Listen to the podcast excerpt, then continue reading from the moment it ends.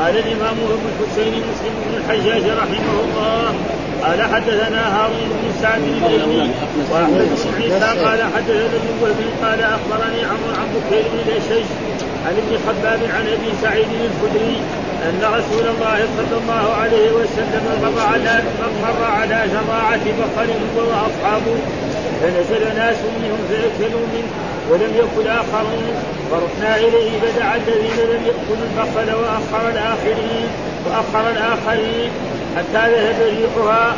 قال حدثنا محمد بن المثنى قال حدثنا يحيى بن سعيد قال حدثنا هشام قال حدثنا قتادة عن سالم بن أبي الجعد عن عن معدان بن أبي طلحة أن عمر بن الخطاب خطب يوم الجمعة فذكر النبي صلى الله عليه وسلم وذكر أبا قال إني إني رأيت كأن فيك نقرني ثلاث نقرات وإني لا أراه إلا حضور أجلي وإن أقواما يأمرونني أن أستحلف وإن الله لم يكن ليضيع دينه ولا خلافته ولا الذي بعث به نبيه صلى الله عليه وسلم فإن عجل في أمر فالخلافة الشورى بين هؤلاء الستة. الذين توفي رسول الله صلى الله عليه وسلم وهو عنه راض وإني قد علمت أن أقواما يطعنون أن أقواما يطعنون في هذا الأمر ألا ضربتهم بيدي هذه على الإسلام؟ فإن فعلوا ذلك فأولئك أعداء الله الكفرة فأولئك أعداء الله الكفرة الضلال ثم إني لا أدع بعدي شيئا أهم عندي من الكلالة. ما راجعت رسول الله صلى الله عليه وسلم في شيء ما راجعته بالكلالة وما أغلو لي في شيء ما أغلو لي فيه. حتى طعن بإصبعه في صدري فقال يا عمر ألا تكفيك آية الصيف التي في آخر سورة النساء؟ وإني إن أعش أقضي فيها بقضية يقضي بها من يقرأ القرآن ومن لا يقرأ القرآن. ثم قال اللهم إني أشهدك على أمراء الأنصار وإني إنما بعثتهم عليهم ليعدلوا عليه وليعلموا الناس دينهم وليعلموا الناس دينهم وسنة نبيهم صلى الله عليه وسلم ويقسموا فيهم شيئهم ويرفعوا إلي ما أشكل عليهم من أمرهم. ثم إنكم أيها الناس تأكلون الشجرتين لا أراهما إلا خبيثتين. هذا البخل والسوء. لقد رأيت رسول الله صلى الله عليه وسلم إذا وجد ريحهما من الرجل في المسجد أمر به فأخرج إلى البقيع. فمن فمن أكلهما فليريحهما طبخا قال حدثنا أبو بكر بن أبي شيبة. قال حدثنا إسماعيل بن بنية عن سعيد بن أبي عروبة. قال وحدث قال وحدثنا سهيل بن حرب. وإسحاق بن إبراهيم كلاهما عن شبابة بن سواء قال حدثنا شعبة جميعا عن قتادة في هذا الاسناد مثله قال حدثنا أبو الطاهر قال حدثنا أحمد بن عمرو قال حدثنا ابن وهب عن حيوة عن محمد بن عبد الرحمن عن أبي عبد الله مولى شداد بن الهاد أنه سمع أبا هريرة يقول قال رسول الله صلى الله عليه وسلم من سمع رجلا ينشد ضالة في المسجد فليقل لا ردها الله عليه. فإن المساجد لم تبن لهذا. وحدثني زهير بن حرب. قال حدثنا المقري. قال حدثنا حيوة. قال سمعت أبا الأسود يقول حدثني أبو عبد الله مولى شداد أنه سمع أبا هريرة يقول سمعت رسول الله صلى الله عليه وسلم يقول بمثله. وحدثني حجاج بن الشاعر قال حدثنا عبد الرزاق. قال أخبرنا الثوري عن علقمة بن مرثد عن سليمان بن بريدة عن أبيه أن رجلا نشد في المسجد فقال من دعا إلى من دعا إلي إلى الجبل الأحمر؟ فقال النبي صلى الله عليه وسلم لا وجد إنما بنيت المساجد لما بنيت له. قال حدثنا أبو بكر بن ابي شيبة قال حدثنا وكيع عن أبي سنان عن علقمة بن مرهب عن سليمان بن بغيدة عن أبيه أن النبي صلى الله عليه وسلم لما صلى قام رجل فقال من دعا إلى الجبل الأحمر؟ فقال النبي صلى الله عليه وسلم لا وجد إنما بنيت المساجد لما بنيت له. قال حدثنا قتيبة بن سعيد قال حدثنا جرير عن محمد بن شيبة عن علقمة بن مرهب عن ابن بريدة عن أبيه قال جاء اعرابي بعدما صلى النبي صلى الله عليه وسلم صلاة الفجر فأدخل رأسه من باب المسجد فذكر بمثل حديثهما قال مسلم هو شيبة بن نعامة هو شيبة بن هو شيبة بن نعامة أبو نعامة روى عنه مسعر وهو شيب وجرير وغيرهم من الكوفيين. يكفي أعوذ بالله من الشيطان الرجيم. بسم الله الرحمن الرحيم. الحمد لله رب العالمين والصلاة والسلام على سيدنا ونبينا محمد وعلى آله وصحبه وسلم أجمعين. الترجمة الذي ترجمها الإمام الإمام النووي آه، من أكل الثوم والبصل ونحوهما آه، نهي الرسول عن حضوره المسجد. نهي رسول الله صلى الله عليه وسلم من أكل الثوم والبصل والكراس ونحو ذلك ومن الدخان كذلك يدخل ذلك. نعم نهاه رسول الله صلى الله عليه وسلم عن حضور المسجد. وليس معنى ذلك أن السن البصر حرام إنما لأن رائحته كريهة ولأن يؤثر على على المصلين وعلى الملائكة الذين يحضرون المسجد. ومعلوم أن الملائكة يحضرون المسجد فلأجل ذلك نهى رسول الله صلى الله عليه وسلم عن ذلك. ومن جملة ذلك هذا الحديث قال حدثنا هارون بن سعيد الأيلي وأحمد بن عيسى قال حدثنا ابن وهب قال أخبرني عمرو عن بكير بن الاشد عن ابن عن أبي سعيد الخدري أن رسول الله صلى الله عليه وسلم مر على زراعة معنى زراعه معناه أرض مزروعة بالبصر هذا معنى زراعه معنى أرض مزروعة بالبصل فبصل هو وأصحابه. وكان هذا في جهة خيبر فنزل ناس منهم نزل ناس من أصحاب رسول الله صلى الله عليه وسلم فأكلوا من هذا البصل وناس لم يأكلوا لأن الناس كان عندهم خبر. فلما وصلوا إلى رسول الله صلى الله عليه وسلم الذين لم يأكلوا أمرهم رسول الله صلى الله عليه وسلم أن يدخلوا إليه. وجلس معهم وتحدث معهم. والذين لا أكلوا أمرهم حتى تذهب الرائحة. ها؟ ما يتقدم مع رسول الله صلى الله عليه وسلم ولا يجلسون معه حتى تذهب رائحته.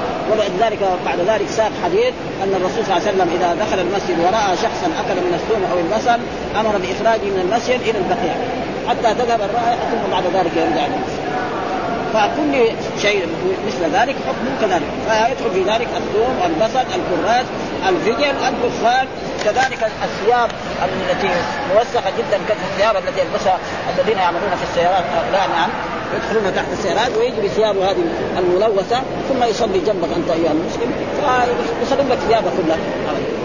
فكان يعني يجب الناس أن يتأدب بآداب الإسلام في هذا.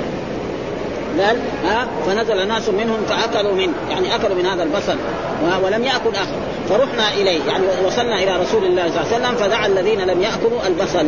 ها دعاهم وجلس معهم وتحدث معهم والآخرون حتى ذهب ريحهم.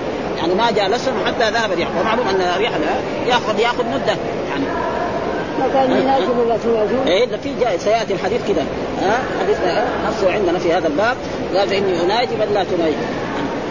وثم ذكر قال حدثنا محمد بن المثنى قال حدثنا يحيى بن سعيد قال حدثنا هشام حدثنا قتادة عن سالم بن جعد عن معدان عن معدان ابن أبي طلحة أن عمر بن الخطاب خطب يوم الجمعة فذكر نبي الله صلى الله عليه وسلم وذكر أبا بكر. يعني أن عمر بن الخطاب لما كان في خلافته وهو تولى الخلافة تقريبا بعد وفاة أبي بكر الصديق في السنة الثالثة عشر من هجرته صلى الله عليه وسلم وأصبح خليفه عشر سنوات ونصف ملأ الأرض عدلا عشر سنوات ونصف وهو كان هو خليفة وذكر يعني ذكر الرسول صلى الله عليه وسلم وذكر ابا بكر وقال إني رايت كان ديكا نقرني ثلاث نقرات. يعني بينما هو في المنام رأى رؤيا منامية. رأى عمر بن الخطاب رؤيا منامية أن ديكا نقره ثلاث نقرات. وهو فسره بأنه إيه؟ أن موته قريب. ومعلوم أنه جاء في أحاديث كثيرة عن رسول الله صلى الله عليه وسلم أن يعني ما بقي من بشرات النبوة إلا الرؤيا الصالحة يراها الرجل أو ترى له. فهو رأى أن ديك نقره ثلاث نقرات فسرها هو إنه اجله قريب سيموت. وبالفعل كان كذلك. بعدها يعني نعم آه طعنه يعني أبو غلام بن مغيرة بن شعبة وهو بينما يصلي صلاة الصبح طعنه وطعن معه ست أشخاص ثم لما رأى أنهم رموا عليه ثوب فسقط في الأرض وكان معه الخنجر فشد بطنه عشان تضيع المسألة. ها؟ لأنه هذه مؤامرة. يعني كانت مؤامرة حول عمر رضي الله تعالى عنه فلأجل ذلك فيقول إيه رأيت كأن يعني رأيت في المنام. يعني رؤيا إيه منامية. وغير ما مره قلنا أن رأى هذه يعني تكون على ثلاث أقسام، تارة تكون بمعنى اعتقد، واحد يقول رأيت الله عليما معنى أعتقد. ها؟ إنهم يرونه بعيدا ونراه. معنى أعتقد هنا. الله. وهم وثالث تكون بمعنى ظل بمعنى إنهم يرونه بعيدا. يعني إيه يظنونه؟ وتارة تكون بمعنى المنام. ها؟ أني أذبحك فانظر ماذا. مثلا فلذلك هنا رأيت يعني إيه؟ رؤيا كان ديك النخلة ثلاثة نخلة. إني لا أراه إلا حضور أجلي. يعني فسره ابن هذا حضور أجلي. إنه يموت ومعروف أن كل إنسان سيموت وعمر كذلك من جملة الناس يقولون وإن أقواما يأمرونني ها أن أستخلف. يعني ناس من من الصحابة ومن التابعين يأمروني أن يجعل خليفة. يعني إذا حسيت بالموت أجعل خليفة بعدي. فهو يقول في هذا الكلام وإن الله لم يكن ليضيع دينه ولا خلافته. يعني أنا سواء يعني جعلت خليفة أو لم أجعل خليفة. هذا الدين سيبقى. لأن الله قال إيه؟ يظهره على الدين كله ولو كره المشركون. الرسول لما تآمر عليه قريش بقتله وحاصروا بيته نعم خرج رسول الله صلى الله عليه وسلم من بينهم وهم حول بيته لا يرون. ثم ذهب إلى غار ثور وجلس ثلاثة أيام ثم خرج من ثور وما سمعت قريش بعد ذلك إلا والرسول في المدينة. وقالوا من يأتي بمحمد حيا أو ميتا له كم؟ مئة من الإبل. وأعداء محمد قد في مكة. آلاف. ومئة من الإبل يصير تاجر كبير ذاك الوقت. ها؟ ولكن لأن الله يظهره على الدين. فلذلك هو يقول أنا إن استخلفت فبها. ما استخلف أو الرسول مات ما استخلف. ما جعل خليفة. وأبو بكر جعل خليفة. يعني ابو بكر لما حس بالموت جعل إيه؟ عمر هو الخليفة. فالمسألة يعني أنا أعتقد اعتقادا جازما أن هذا الدين سيظهره الله وأن الله لا يضيع هذا الدين لأن الله تكفل بذلك ولا بد سواء استخلفت أنا أو لم أستخلف. فإذا ما استخلفت فإن رسول الله لم يستخلف. وإذا استخلفت فإن أبا بكر استخلفني هذا معناه يريد بهذه العبادة. قال إن اقواما يأمرونني أن أستخلف فإن الله لم يكن ليضيع دينه ولا خلافه. ابدا. الدين هذا سيبقى شاء الناس أم ابوا لو تآمر الدنيا كلها على دين الإسلام لا يمكن لأن الله وعد ذلك يظهره على الدين كله ولو كره ولا. ولا الذي بعث به نبيه صلى الله عليه. هذا بد أن تبقى الكتاب ويبقى السنة ويبقى الإسلام. آه ماذا؟ آه فإن عجل بي أمر يعني حصل له الموت. ها؟ يعني عجل بامر يعني معناه فالخلافة شورى. يعني أنا أجعل الخلافة شورى. يعني يجتمع أصحاب رسول الله صلى الله عليه وسلم هؤلاء الشورى وهم ستة أشخاص. من هم هؤلاء الستة؟ قال توفي رسول الله صلى الله عليه وسلم وهو عنهم راضي. من هم دول؟ قال هؤلاء عنهم راض وهو ذكر أسماءهم وهو يعني عثمان بن عفان وعلي بن أبي طالب وطلحة والزبير وسعد بن أبي وقاص وعبد الرحمن بن عوف. هذول ستة.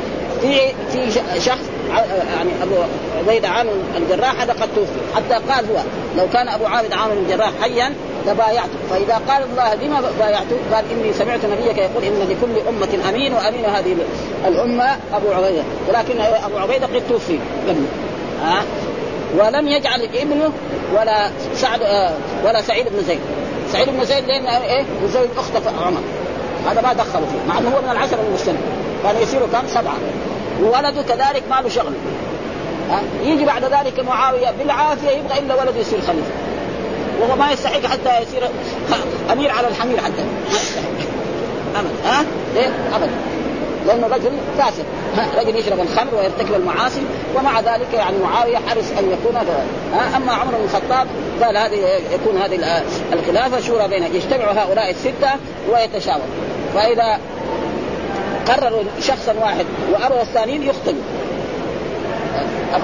ها؟ ما فيش كلام. ها؟ وبالفعل اجتمعوا و...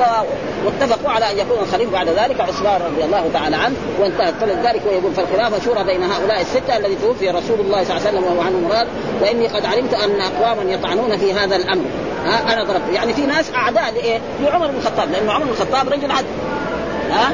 ومع عدالته هذا كان يجي البريد من العراق أو من الشام نعم ويكون معه كتاب مثلا من أبو عبيدة أو من عمرو بن العاص فين أمير المؤمنين يقولوا كان هنا خرج من هنا وخرج نعم.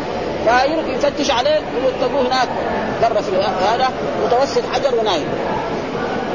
مع ذلك هل امن بينما هو يصلي صلاة الفجر إماما يجي مجرم ويطعنه ويطعن ستة أشخاص وهو كان يعني يدعو بدعوة يقول اللهم أسألك الشهادة وأسألك الموت في المدينة يقول يا ربي شهادة في سبيلك. ها؟ وكذلك موت في المدينة. فكانت بنته حفصة تقول له كيف يصير هذا؟ اللي يبغى شهادة يروح العراق. يروح الشام. يبغى شهادة في المدينة. الآن ما في قتال في المدينة بلاد بلاد اسلاميه لا مالك شغل. استغفر فلاجل ذلك لما طعم وذهب به إلى البيت وعدي به لبن وشرب ها خرج إيه؟ يعني اللبن النصراني. ما دام ذاك الوقت ما في طب زي هذا الطب. الين لو واحد في النصراني يداوم خلاص إذا باقي له عمر يعيش يتعافى. فبعد ذلك ما ثم فهذا معناه تقريبا. يعني إن جعلت خليفة آه آه أبو بكر جعل خليفة. واذا جعل الرسول توفي وما جعل خليفة. إنما بس الرسول أشار إشارة. قال مروا أبو بكر فليصلي بالناس. هذا في إشارة هذا مروا ابدا تقول عائشة لا إن أبو بكر رجل يبكي وانه هذا. ها قل مروا أبو بكر يصلي. فإنه صاحب يوسف. فلذلك وهذا ما له علاقة بالباب إلا نحن فيه ها؟ لكن الحديث كذا فلازم إيه؟ نحن نشرحه. لكن محل الشاهد الذي ها؟ ثم إيه؟ لا أدع بعدي شيئا أهم عندي من الكلالة. يعني في مسألة علمية مشكلة علي جدا وهي الكلالة، إيش معنى الكلالة؟ الكلالة جاء في القرآن. يستفتون قل الله يفتيكم في الكلاله، ان امرؤ هلك ليس له ولد ولا أخت. نعم؟ هذه الآية إلى آخر الآية وكذلك الكلالة في قوله تعالى ولكم نصف ما ترك أزواجكم إن لكم لهن ولد فإن كان لهن ولد فلكم الربع ما تركتم من بعد وصية يوصون بها أو دين ولهن الربع ما تركتم إن لم يكن لكم ولد فإن كان لكم ولد فلهن ثم ما تركتم بعد وصية يوصون بها أو دين وإن كان رجل يورث كلالة أو امرأة وله أخ أو أخت فلكل واحد مرتين الكلالة إيش معنى الكلالة؟ أن يموت الإنسان وليس له أصل وليس له فرع هذا معنى الكلالة. يعني يموت شخص ما ما عنده لا أولاد ولا عنده ولا له أب. هذا معنى الكلام.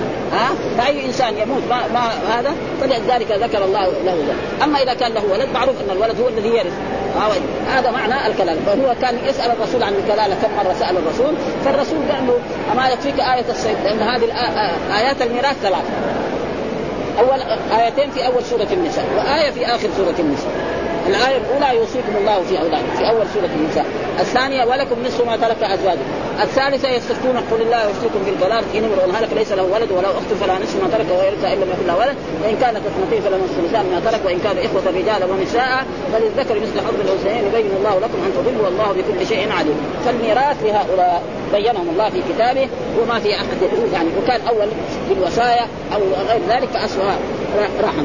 ها ما راجعت في الكلالة وما أغلظ وما أغلظ لي في شيء ما أغلظ لي فيه حتى طعن بإصبعه ها بإصبعه يعني في إيه؟ في جهة من جهة آه، آه، عمر رضي الله في صدره فقال يا عمر ألا تكفيك آية الصيد؟ ليش آية الصيد؟ لأنها نزلت في الصيد هذا معنى يعني آه يمكن آية يوصيكم الله ولكم نصف هذه نزلت في إيه؟ في غير يمكن في الربيع أو في الخريف أو في غير ذلك وهذه كانت نزلت في الصيف هذا معناه التي في آخر السورة في النساء وهي إيه؟ يستفتون قل الله يفتيكم في الكلام امرأة ها؟ وإني إن أعش ها؟ أقضي فيها بقضيه يقضى بها من يقرأ القرآن ومن لا يقرأ. يعني أنا ساحكم فيها وأقضي فيها. إذا سئلت في الكلالة أقضي فيها بما في القرآن. مثل ما ذكر الله في القرآن ها؟ وهناك الإخوة في في الكلالة التي في النصف هذيك إخوة لإيه؟ لام وهنا الإخوة يمكن يكونوا لأب ويكونوا لأب هناك الإخوة لإيه؟ لأم. كان رجل يورث كلالة أو امرأة وله أخ أو أخت فلكل واحد منهم. فإن كانوا أكثر من ذلك فهم شركاء. إذا مات إنسان وما ترك لا أب ولا أم وترك أخ لأم هو السدس. كانوا اثنين ثلاثة كانوا عشرة كانوا خمسين ما لهم إلا السدس. هذا معنى. وهناك هذا. ثم بعد ذلك يقول اللهم إني اشكرك على اشكرك على أمراء الأمصار. يعني الامراء التي في الأمصار في الكوفة وفي البصرة وفي العراق وفي الشام وفي وفي كذلك في مصر. هذول وإني إنما بعثتم إنما بعثتم ليعدلوا عليهم. ليعدلوا. بعثهم عليهم ليعدلوا عليهم وليعلموا الناس دينهم. يعني بعثهم إيه؟ ليكون إيه؟ حكام عدل. وجاء في الأحاديث الصحيحة يعني آه، الرسول حذر إن الإنسان إذا كان حاكما وظلم فإن دعوة المظلوم نعم ليس بينها وبين الله حجاب. أنا ما بعثتهم عشان يظلموا الناس ويقتلوهم ويأخذوا اموالهم لا أنا بعثتهم إيه؟ ليعلموا الناس دينهم وليشهدوا دينهم. وسنة نبيهم صلى الله عليه وسلم ويقسم فيهم فيئهم. الفيء هو ما يجمعه المسلمون من أموال الكفار بدون حد مثل ما قال الله تعالى في سورة الحشر. ما افاء الله على رسول من أهل القرى فلله وللرسول ولذي القربى واليتامى والمساكين وابن وفي فرق بين الفيء وبين الغنيمة. الغنيمة غير والله ذكر الفيء وذكر الغنيمة. ها؟ فقال في الغنيمة وأعلموا أن ما غنمتم من شيء فأن لله خمسه وللرسول ولذي القربى واليتامى والمساكين وابن السبيل. وذكر في الفيء هذا. ها؟ ما افاء الله على رسوله فما أوجفتم عليه من خير ولا ركاب ولكن الله يسلط عصر على من يشاء والله على كل شيء قدير. ما افاء الله على رسول من أهل القرى فلله الرسول ولذي القربى واليتامى والمساكين. ولذلك في هذا آه، يعني أموال بني النضير قسمها الرسول بين إيه؟ آه، المهاجرين. وما اعطى الانصار شيء. وأنزل الله تعالى وما آتاكم الرسول فخذوه وما نهاكم عنه فانتهوا. وهذا كله ما له علاقة بإيه؟ بالترجمة الذي ترجمها. لا تشوش علينا يا ما تروح بعيد. ما تروح محمد من هنا وروح بعيد. ما تروح ويرفع إلي ما أشكل عليه من أمري. آه يعني إذا حصل شيء يرسل لعمر بن الخطاب يكتبوا له كتاب إنه حصل كذا وكذا. آه ف... ف... وعمر بن الخطاب يشاور أصحاب رسول الله صلى الله عليه وسلم في المسائل التي آه ثم بعد هذا كله ما له آه ثم ذكر ثم إنكم أيها الناس تأكلون شجرتين. ثم دخل وهذا الإمام المسلم جاب هذا الحديث لهذا الكلام. آه ثم إنكم أيها الناس تأكلون شجرتين يعني الثوم والبصل. وتسمى الثوم والبصل شجرة. يعني هذا دليل. آه لا أراهما إلا خبيثتين. ها؟ يعني لا اعلم إلا أنهم خبيثتين. هذا البصل والثوم. البصل والثوم يعني أنتم تأكلوا. وجاء النهي من رسول الله صلى الله عليه وسلم أن من أكل من الشجرتين الخبيث لا يقربن مسجدنا أو مساجدنا. فلذلك أنا أنهاكم عن ذلك. و... ولقد رأيت رسول الله صلى الله عليه وسلم إذا وجد ريحها من الرجل في المسجد امره أمر به فأخرج إلى البقيع. والبقيع كان في هذا يعني يمكن هذا البقيع أو البقيع لأنه عدة بقيع موجود في المدينة. يعني جهة أبي ذر هذا كذلك كان يسمى بقيع الاصواف إلى غير ذلك فمن أكلها فليمت يعني واحد إذا يبغى يأكل الثوم والبصل يطبخه. فإذا طبخه يصير ما له ريحه لذيذ ما في أي. وأما يأكل كذا ني فهذا فيه ريحه كريهة ويجب على الإنسان إيه إيه لا يفعل ذلك. وهذا وهذا محل الشاهد الذي يطابق الترجمة لأن الترجمة النهي عن أكل الثوم والبصل ونحوهما عن حضور المسجد. وأما ما تعلق بقصة عمر بن الخطاب ومسألة الكلالة هذا محله إيه؟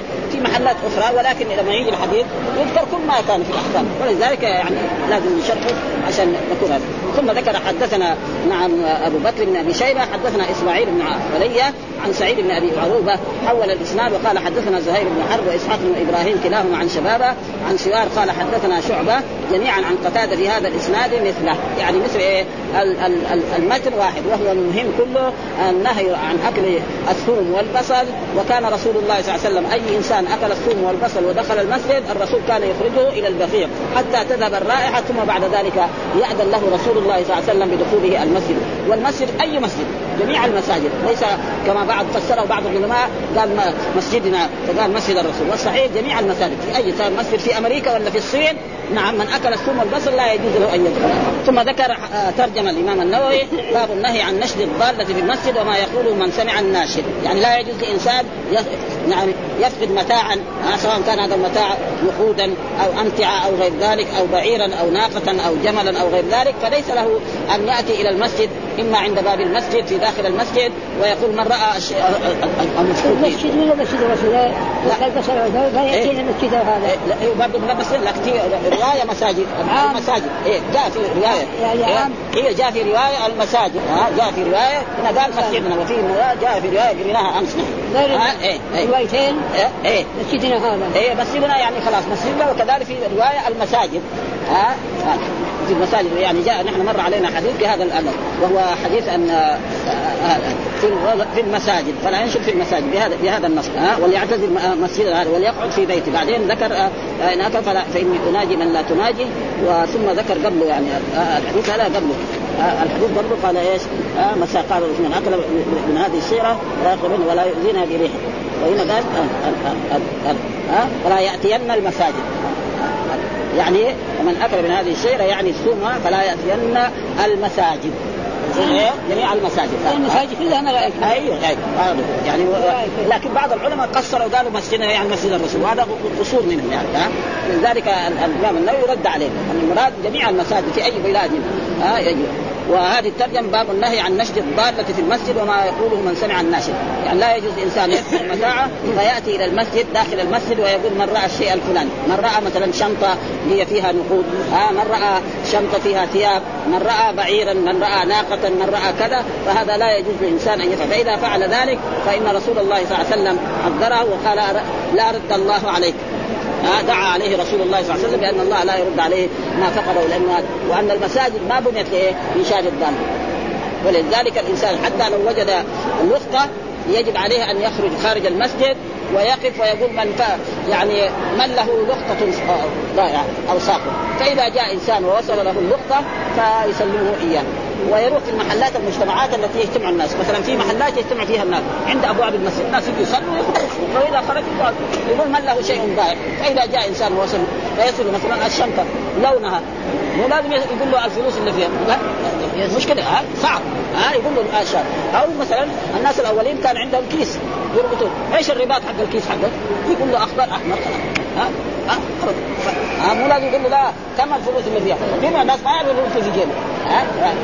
ولذلك من نشط ضاله في المسجد فما يقول من سمع فنقول إيه لا ردها الله عليه. ونقول كذلك إنما المساجد إنما بنيت ما بنيت إيه ليش الضال إنها بنيت إيه للصلاة وللذكر وللاستغفار والتهليل وقراءة القرآن، أما واحد يقعد ينهي المسجد فلا وكذلك البيع والشراء، يعني يدخل فيه البيع والشراء، كذلك الإجارة، ها؟ واحد عنده بيت يأجر ولا شقة يأجرها يأجرها في واحد في المسجد هذا ما يجوز. لكن الأحكام جائزة، قاضي في في المسجد وجوه خصومه. ها؟ مثلا عقد الأنكحة، أبرك من عقد الأنكحة في البيوت. لأن هذا عقد من العقود إيه؟ الشرعية. نفى الله هذا إيه؟ يعني فهذا معناه إنه يعني نهي. والنهي دائما يعني تقريبا نقدر نقول حرام. لأن العلماء المتقدمون يخافون من كلمة حرام. مو زي زمان دحين طلبة علم صغار يقول لك حرام. الفلاني كذا بالعافيه لكن هم كانوا يخافوا من حرام. ولذلك دائما لا. وإلا هذا لو واحد قال حرام لأن كل نهي ينهى عنه الرسول فهو حرام. حتى يأتي دليل يصرفه من التحريم. وكل شيء يأمر به الرسول فهو للوجوب. حتى يأتي دليل يصرفه من إيه؟ من, من الأمر يعني الوجوب إلى الند والنسخ وهذا يوجد إيه؟ في الأحاديث بالفهم. يعني نيجي نحن الرسول قال صلوا قبل المغرب صلوا قبل المغرب. ثم قال لمن شاء. إذا إيه إذا اذن المغرب يبغى واحد يصلي يصلي. ما يبغى يصلي ما نقول لكم صلي. لكن واحد مثلا يقيم صلاة المغرب؟ يقول أنا ما أبغى أصلي المغرب. هذا واجب يصلي المغرب. ولأجل ذلك النهي هنا بمعنى يعني التحريم. لو قال محرم ولكن هم الناس المتقدمون يخشون من هذه الكلمة ولأجل ذلك ما يقول حرام ويقول إيه نهى رسول الله. والنهي يقتضي وهذا موجود كثيرا في السنة. مثلا إذا دخل أحدكم المسجد فلا يجلس حتى يصلي ركعتين. حتى يصلي ركعتين. هل تحية المسجد واجب؟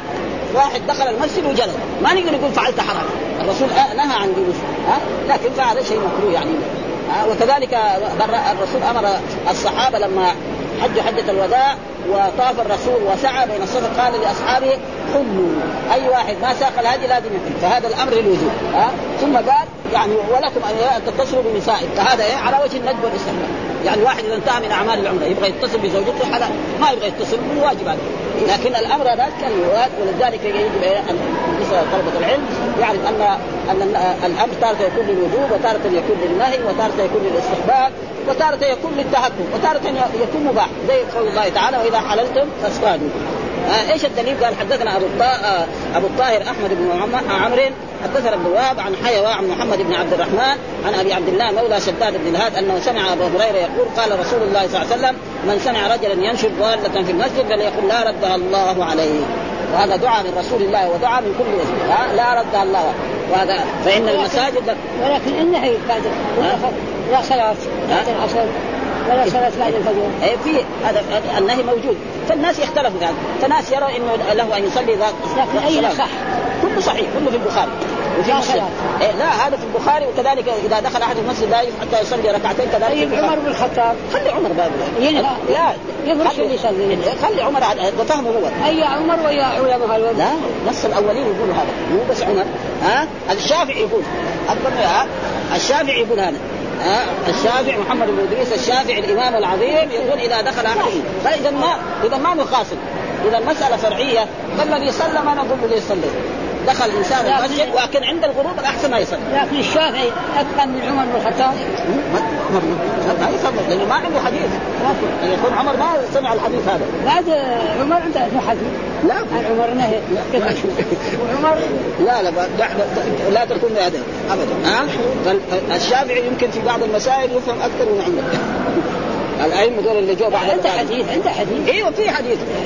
هذا أمر وهذا هذا. عنده عمر عنده حديث إيه, إيه خلاص أنا فهذه مسألة فرعية، المسائل الفرعية ما فيها ما فيها شقاق، يعني المسائل الفرعية إذا اختلفوا الأئمة واختلف الصحابة يعني لا لا يعنف، فالذي صلى بعد العصر ما نقول له ليش صلى، والذي جلس ما نقول له قم صل، ليه؟ لأن هذه مسائل فرعية والمسائل الفرعية يوجد فيها خلاف بين الأئمة وغير ما مره قلنا إن هناك رسالة لشيخ الإسلام ابن تيمية اسمها رفع الملام عن الأئمة الاعلام، رفع الملام عن الأئمة الأعلام أنه اي يعني جاب أحاديث ما جاب مخه هو. ها جاب أحاديث كلها صحيحة. فيقول هنا في هذا قال رسول الله صلى الله عليه وسلم لا ردها الله فإن المساجد لم تبنى لذلك يعني ما تبنى لاجل واحد يصير ضال يصير ضال يروح في الشارع هناك يصير. ها هذا إيه؟ يجي إيه؟ يقرأ القرآن. يجي يذكر الله يجي يصلي نوافل أو فرائض. فهذا هذا أو يجلس مجلس علمي. أما يمشي الضاله فالرسول دعا عليه فان لا ردها الله عليه فلذلك لا يجوز للإنسان اي أمر آه لم تبنى له وحدثني زهير بن حرب حدثنا المقري حدثنا حيوة قال سمعت أبو الأسود يقول حدثني أبو عبد الله مولى شداد أنه سمع أبا هريرة يقول سمعت رسول الله صلى الله عليه وسلم يقول بمثله. ها؟ آه يعني لا. آه إذا رأيتم من ينشر ضالة في المسجد فقولوا لا ردها الله عليك فإن المساجد لم تبنى. حديثين صحيحين في إيه؟ في صحيح البخاري وفي صحيح مسلم لأن احاديث هذه واحدة وحدثني حجاج بن الشاعر حدثني عبد الرزاق أخبرنا الثوري عن علقمة بن مرسد عن سليمان بن بريدة عن أبي أن رجلا أنشد في المسجد. يعني سأل إيه؟ من رأى بعير الأحمر ها؟ في داخل المسجد فقال من دعا إلى الجمل الأحمر. يعني من رأى دعا هنا بمعناه من رأى الجمل الاحمر فقال له النبي لا وجدت. ها؟ يعني لا أوجدك الله هذا ها؟ والدعاء تارة يكون للرحمة وتارة زي لما نقول لعنه الله. هذا دعاء ها؟ ونقول رحمه الله وغفر الله له. معناه اللهم اغفر له. يعني جملة خبرية والمراد بها إيه؟ الإنشاء يعني. ها لما نقول فلان غفر الله له يعني معنى إيه اللهم اغفر له هي جمله دحين خبريه مبتدا وفعل وفاعل وكذلك هنا آه يعني في الحديث من قال لا وجدت هذا دعاء من رسول الله ان الضال حفظك ان الله انما بنيت المساجد لما بنيت لها، إيش بنيت له؟ بذكر الله والصلاه والدعاء والاستغفار وقراءه القران ومجالس العلم، هذا المنام إيه. الشرعي ما جاب بدعه جاب حديث يعني الصلاة تحية المسجد إيه. ورفع الملام عن الأعلام أئمة إيه. الأعلام ما ما ما أحد إن شاء الله في الحديث دخل المسجد فليصلي قال إنما بنيت المساجد لما بنيت له وهو إيه؟ الدعاء والذكر. ولكن الصحابة أفضل للتابعين طيب. خلاص التابعين. طيب. ونفضلهم عمر. طيب خلاص. نحن نوافق معك ها؟ حدثنا أبو بكر بن أبي شيبة حدثنا وكيع عن أبي سنان عن علقمة بن مرثد عن سليمان بن بريدة عن أبي أن النبي صلى الله عليه وسلم لما صلى قام رجل. ها؟ فقال من دعا إلى إلى الجمل الأحمر. يعني من رأى الجمل الأحمر الذي فقدته؟ ها؟ فدعا في المسجد فقال له النبي صلى الله عليه وسلم لا وجدت. ها؟ برضه دعا مثل الحديث الأول لا وجدت بعيرك هذا. وإذا كان الرسول دعا عليه هذا البعير ما يجد ابدا. إلى يوم القيامة. مستحيل يعني يأكله الذئب أو يأكله الأسد. أما لما يدعو عليه واحد غير الرسول فيها. وفيها إذا دعينا نحن عليه مثلا في المسجد وقلنا هذا قد يعني قد يجده وقد لا يجد لكن لما دعاء الرسول هذا معناه خلاص. ها فلا يجد بعيره هذا ابدا. ها إنما بنيت المساجد لما بنيت له. وثم ذكر حدثنا قتيبة بن سعيد حدثنا جرير عن محمد بن شيبة عن علقمة بن مرثد بن أبي بريدة عن أبي قال جاء أعرابي بعدما صلى النبي صلى الله عليه وسلم صلاة الفجر وأدخل رأسه من باب المسجد فذكر بمثل حديث يعني بعدما صلى رسول الله صلى الله عليه وسلم صلاة الصبح في هذا المسجد جاء رجل ووقف على باب من أبواب المسجد. يعني زي هذا الباب أو الباب الثاني أو الباب الموجود في عهد رسول الله فقال يعني من رأى البعير الأحمر. ها فإني أنا فقدت بعير احمر فقال له الرسول ها لا رده الله عليك. أو لا وجدته ها وهذا دعاء الرسول اذا فهم من ذلك أن المساجد لا يجوز فيها انشاد الضاله ولا لكن فيها وكذلك لا يجوز البيع وكذلك لا يجوز الشراء وكذلك لا يجوز الإجارة. ها لكن في شيء يجوز مثلا القضاء. ها القضاء جائز. ها انسان مثلا تقابل وله عندك يعني نقود ها أو دين فيسلمك الدين حقك. هذا كذلك جائز كذلك عقد الانكحه في المساجد. هذا ابرك من عقد الانكحه في في البيوت. ها؟ هذا جائز لأنه هذا عقد من العقود الشرعية.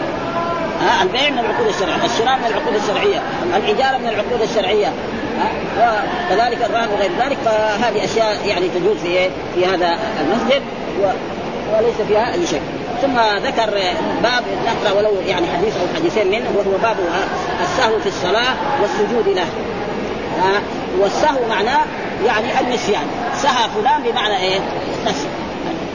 والسهو هذا يحصل للانسان في إيه؟ في الصلاة، يعني رجل يصلي وأحاديث سجود السهو خمسه أحاديث وردت عن رسول الله صلى الله عليه وسلم وهي حديث مثلا الأول ما يكون حديث عبد الله بن بحينة أن الرسول صلى ركعتين نعم ولم يجلس للتشهد فقام فالصحابة بصفة الرسول مشرع قاموا معه ثم لما جلس للتشهد الأخير قبل أن يسلم سجد سجدتين. هذا حديث عبد الله بن بخير وحديث كذلك نعم ذو اليدين. ذو اليدين أن الرسول صلى الله عليه وسلم مره من المرات صلى يعني إحدى صلاة العشي إما الظهر وإما العصر. صلى ركعتين وسلم. ماشي. فلما سلم قام إلى خشب معلق في مقدمة المسجد كانه غضبان فقام وكان ممن صلى مع رسول الله صلى الله عليه وسلم أبو بكر وعمر بن الخطاب فهاب ان فقام هذا الرجل فقال يا رسول الله اقصرت الصلاة الناس؟ ثاني يوم صليت بنا يا رسول الله ركعتين الظهر أو العصر. كل يوم تصلي بنا أربعة. فقال الرسول لم انسى ولم تقصر. هذا لم انسى هذا كلام ذا الله صلاة. لا ذكر ولا فقال بلى يا رسول الله. ما صليت بنا. متاكد بالمية مية إنك ما صليت بنا إلا ركعتين. ها؟ فسأل الرسول الصحابة أصدق باليدين؟ فقالوا نعم. في روايه قالوا نعم يعني باللسان ها وهذا فيه دليل على ان الكلام باصلاح الصلاه جائز يعني لو تكلم انسان من المامومين مثلا يصلي بامام وقام للخامس قالوا له سبحان الله سبحان ما رجع واحد قال له يا شيخ انت بتصلي لنا الخامس الحين صلاته باطله ما تبطل صلاه واحد قال له يا شيخ هذه خامسه هذه ما تبطل صلاه فكذلك صلاه مثلا اذا شك. شك في ركعتين أو ثلاث يجعلها ركعتين. فهذه أحاديث وسيذكرها هنا الإمام. والعلماء اختلفوا في سجود بعضهم يرى أن كل سجود السهو قبل قبل الصلاة، الإمام الشافعي رحمه الله كذا كلها قبل الصلاة. الإمام أبو حنيفة يرى أن سجود السهو كله بعد الصلاة. آه الإمام مالك ساوى قاعدة. إذا كان زيادة بعد الصلاة، نقص قبل الصلاة. الإمام أحمد بن حنبل رأى كل سجود السهو قبل السلام. إلا المواضع التي ثبت أن رسول الله صلى الله عليه وسلم سجد فيها بعد السلام. زي حديث إيه؟ هذا آه اليدين وزي الحديث الذي الرسول مره من المرات صلى الظهر كان خمس ركعات. فلما غلق من الصلاة قالوا له يا رسول الله إنك صليت بنا كذا وكذا. يعني اليوم صليت الظهر بنا خمس ركعات. فقال إني بشر أنسى كما تنسون فإذا نسيت فذكروني. فسجد الرسول بعد السلام. وهذا هو و... و... وكل يعني كل فإذا المسألة سهلة. أي واحد يعني سهى في الصلاة وسير والسبب في السهو إما زيادة وإما نقصان وإما شك ما يخرج عن هذا. إما يزيد في, في, في الصلاة ها؟ أو فإذا زاد في الصلاة ف... واذا ما زاد يصير إيه؟ ترغيبا للشيطان لأن الشيطان وهذا لحكمة شرعية. هو إيه؟ أن لو كان الرسول مثلا الرسول يقول قرة عيني في الصلاة. الرسول لما يدخل في الصلاة ما, ما يروح من هنا ولا من هنا. زينا نحن. ها؟ ومع ذلك ساعة بيصير اذا إيه؟ عشان يبان التشريع الإسلام. يعني بعد ذلك لو بعد ما توفي الرسول سهى أبو بكر أو سهى الأئمة اللي بعد في القرن الثاني. ما هي الأحكام الشرعية؟ من الاحكام ولذلك هي عصر أحسن من عصر الرسول صلى الله عليه وسلم. ما في وجد السارق يسرق فتقطع عينه. عشان تبان الأحكام الشرعية. ها يجي إيه؟ الزاني. ها؟ لكن الزنا في عهد الرسول ما حد مسكه الشرطه ولا البوليس هو بعد ما يزني يقول يا رسول الله طهرني. ها إن عذاب الدنيا عشان تبان التشريع. فلذلك هذا هو السبب في السهو في الصلاة أن رسول الله ما هو مثل الأئمة الآخرين. فلذلك هذا يعني قال باب السهو باب السهو في الصلاة والسجود له. السجود له بعضهم يرى قبل السلام وبعضهم يرى بعد السلام وبعضهم يرى فلذلك يعني والمسألة سهلة في أي شيء. يقول هنا نحن نقرأ الشيء الذي قالوا وبعد ذلك نقرأ الامر قال الإمام أبو عبد الله المازري في أحاديث الباب خمسة ها خمسة خمسة. حديث أبي هريرة رضي الله تعالى عنه في من شك فلم فلم يدري كم صلى. ها؟ فابن إيه؟ على اليقين. وفيه أنه يسجد سجدتين ولم يذكر موضعه. وحديث أبي سعيد رضي الله تعالى عنه في من شك فيه أن يسجد سجدتين قبل أن يسلم هذا الثالث. وحديث ابن مسعود رضي الله تعالى عنه وفيه القيام إلى خامسة.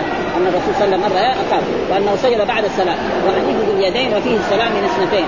والمشي والكلام وان الرسول قام من مكان إلى مكان آخر ومع ذلك تم الصلاة. وأنه سجد بعد السلام. وحديث ابن بحينه وفيه القيام من اثنتين والسجود قبل السلام.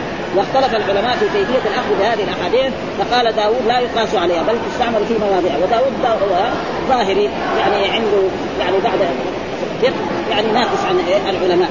وقال أحمد رحمه الله تعالى آه بقول داود في هذه الصلوات خاصة.